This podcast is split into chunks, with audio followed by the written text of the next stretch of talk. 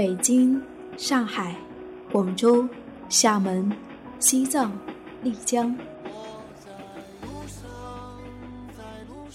在旅途中，你遇见了谁？你看见了怎样的风景？你是否发现角落里的那抹阳光呢？旅行日记，旅行日记，用心记录，用心记录生命的美好，生命的美好，生命的美好。听见我自由放声唱，和我一样背上行囊。脚步丈量远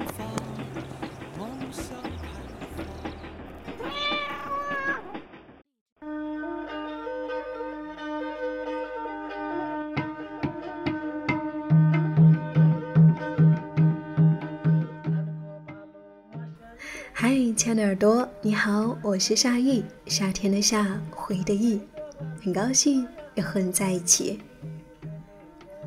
在旅途中的旅馆，是那一路给予安稳的角落。我们在路上奔波行走，唯有在那一个围起来的小空间里面得以停留，养精蓄锐。等到隔天，我们又继续向前出发。你还记得你在旅途当中住的那一些旅馆吗？也许它没有那么舒适，没有全天的热水。也许你要跟很多人一起挤在同一个房间里面，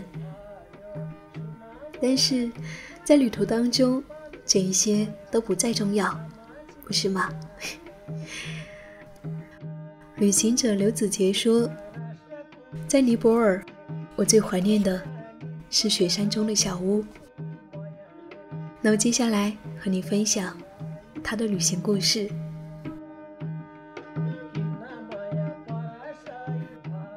如果可以，我会愿意一次又一次的搭十三个小时的飞机到加德满都，再坐七个小时的长途巴士到博卡拉，转两个小时的四轮转动车到登山口，然后走两天三天山路，只为再住一次那被海拔七八千米雪山包围着，每天晚上住宿费还不到五六十的山中小屋。在尼泊尔徒步是一件舒爽的事，找对了向导和挑夫，有基本的腿力，便是把自己交给这辽阔又奇妙的国度。尤其是吃住与上厕所，完全不用操烦。我们走的是最小圈的环状纵走，四天三夜的普恩山践行。这座山不高，只有三千两百公尺，但位处制高点，可一览绵延的山脊。沿途的大山壮丽景致，如童话世界般的森林，日出之前如被神迹笼罩的静谧的蓝光。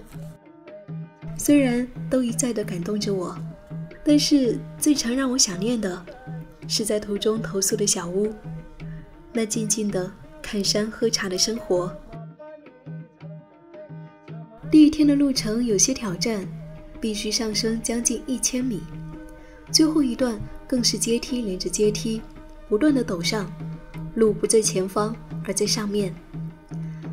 当大腿肌耐力完全被唤醒的时候，向导正在最后的一层阶梯的尽头说：“到了。”这种漆着蓝色木框的小屋，在尼泊尔山区村落到处可见，公食公住，床单洁白，棉被温暖。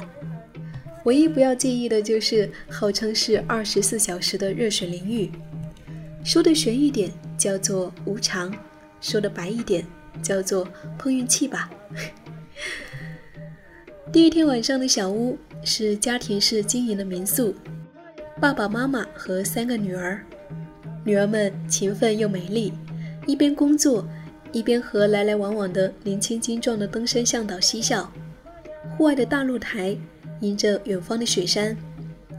第二天的早上，来自各国的登山客在露台上吃早餐，打理行囊，留下一点下次再来不知何时的感叹，以及前方一定会更让人惊喜的期待。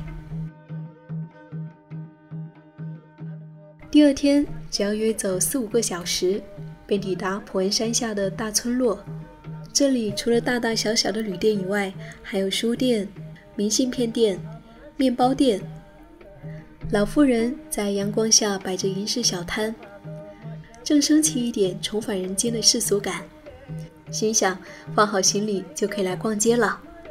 突然，八千一百六十七公尺高的世界第七高峰——道拉吉里峰就出现在眼前，搭着澄澈无瑕的蓝天。像是有人突然拉起了硕大无边的景片，我的第一反应是尖叫，叫完眼眶变红了，接着陷入无声的震撼，好久好久。向导帮我们挑的客栈就正对着道拉吉里峰，以及另一侧的安纳普措南峰。这是一家大规模的客栈，超大的餐厅里面有炉火。大家伙不断在这里烤火取暖，还大方地晾出了袜子和内衣外裤。第三天早上上普恩山看日出，接着要赶路到最后一个村落刚卓。刚卓的落脚点就叫做安纳普措民宿，是一栋欧洲乡间风格的钢筋水泥洋房，花园用心整理过。房子的背后。是安娜普措南峰和鱼尾峰。向导说要给我们一个惊喜。旅伴进了房间，发出尖叫：“是套房哎！”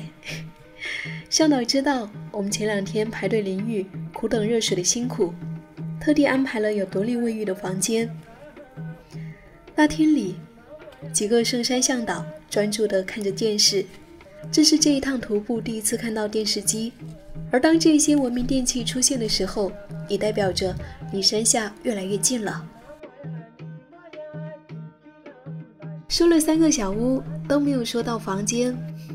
好多年前，登山社的学长到尼泊尔徒步，回去以后告诉我们，住一个晚上只要新台币五十块钱，也就是人民币十块钱。我直觉问：那有床吗？学长竖起了一根手指说：“没错，你答对了，那就是只有床，其他什么都没有。”没错，真的，来到尼泊尔山区，住进这甲板隔间、只有铺着白色床单的单人床的房间，才会深深感觉，我们需要的不过如此，而屋外的风景却都在七星级以上。我一直不知道为什么喜欢爬山。离开最后一个山中小屋，下山路上一个拐弯，没有预期的，七八千米的雪山又突然出现了。我照例哇哇直叫，陪我走在后头的挑夫陪着我叫。他是博卡拉的大学生，利用假期出来赚外快。然后我们停下来，静静地看着山。一向嘻嘻哈哈的挑夫。很认真的用英文说：“山在对我说话。”我回他：“真的？”他说什么？他说他会永远保护你。我猜我的眼睛有点热了。保护你？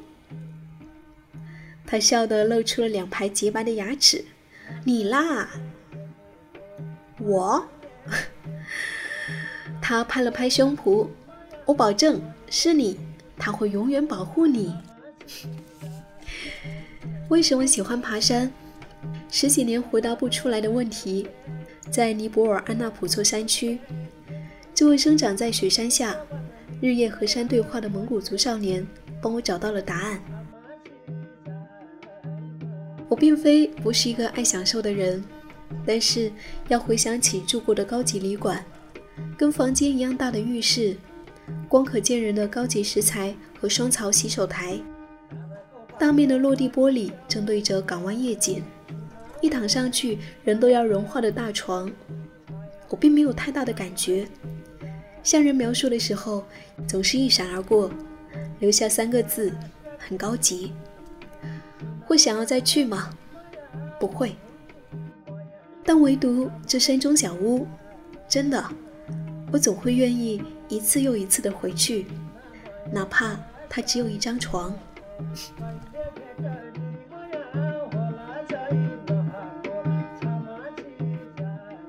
听完作者提到的山中小屋，你是不是也很想要去住呢？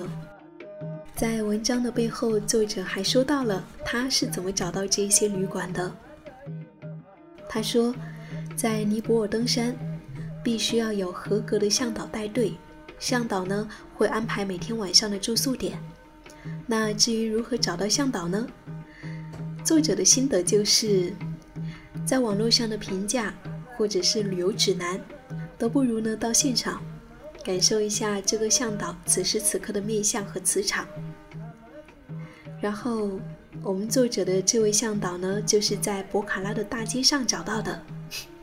他说，老板看起来慈眉善目、温文尔雅，便决定是他了。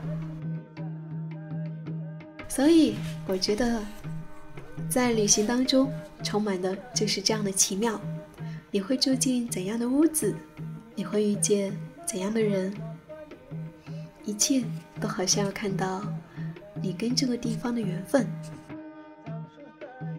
不知道你是否也想起了你在旅途当中住过的那些旅馆呢？也许有些简陋，但是它总是会带给你难忘的记忆。这一切是因为我们是在旅途当中。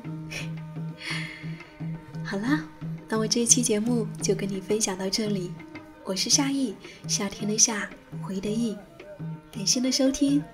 如果你有那些念念不忘的旅行故事，欢迎你给我投稿，在微信公众号搜索 “nj 夏意”，大写的 “nj”，夏天的夏，回的意，就可以找到我了。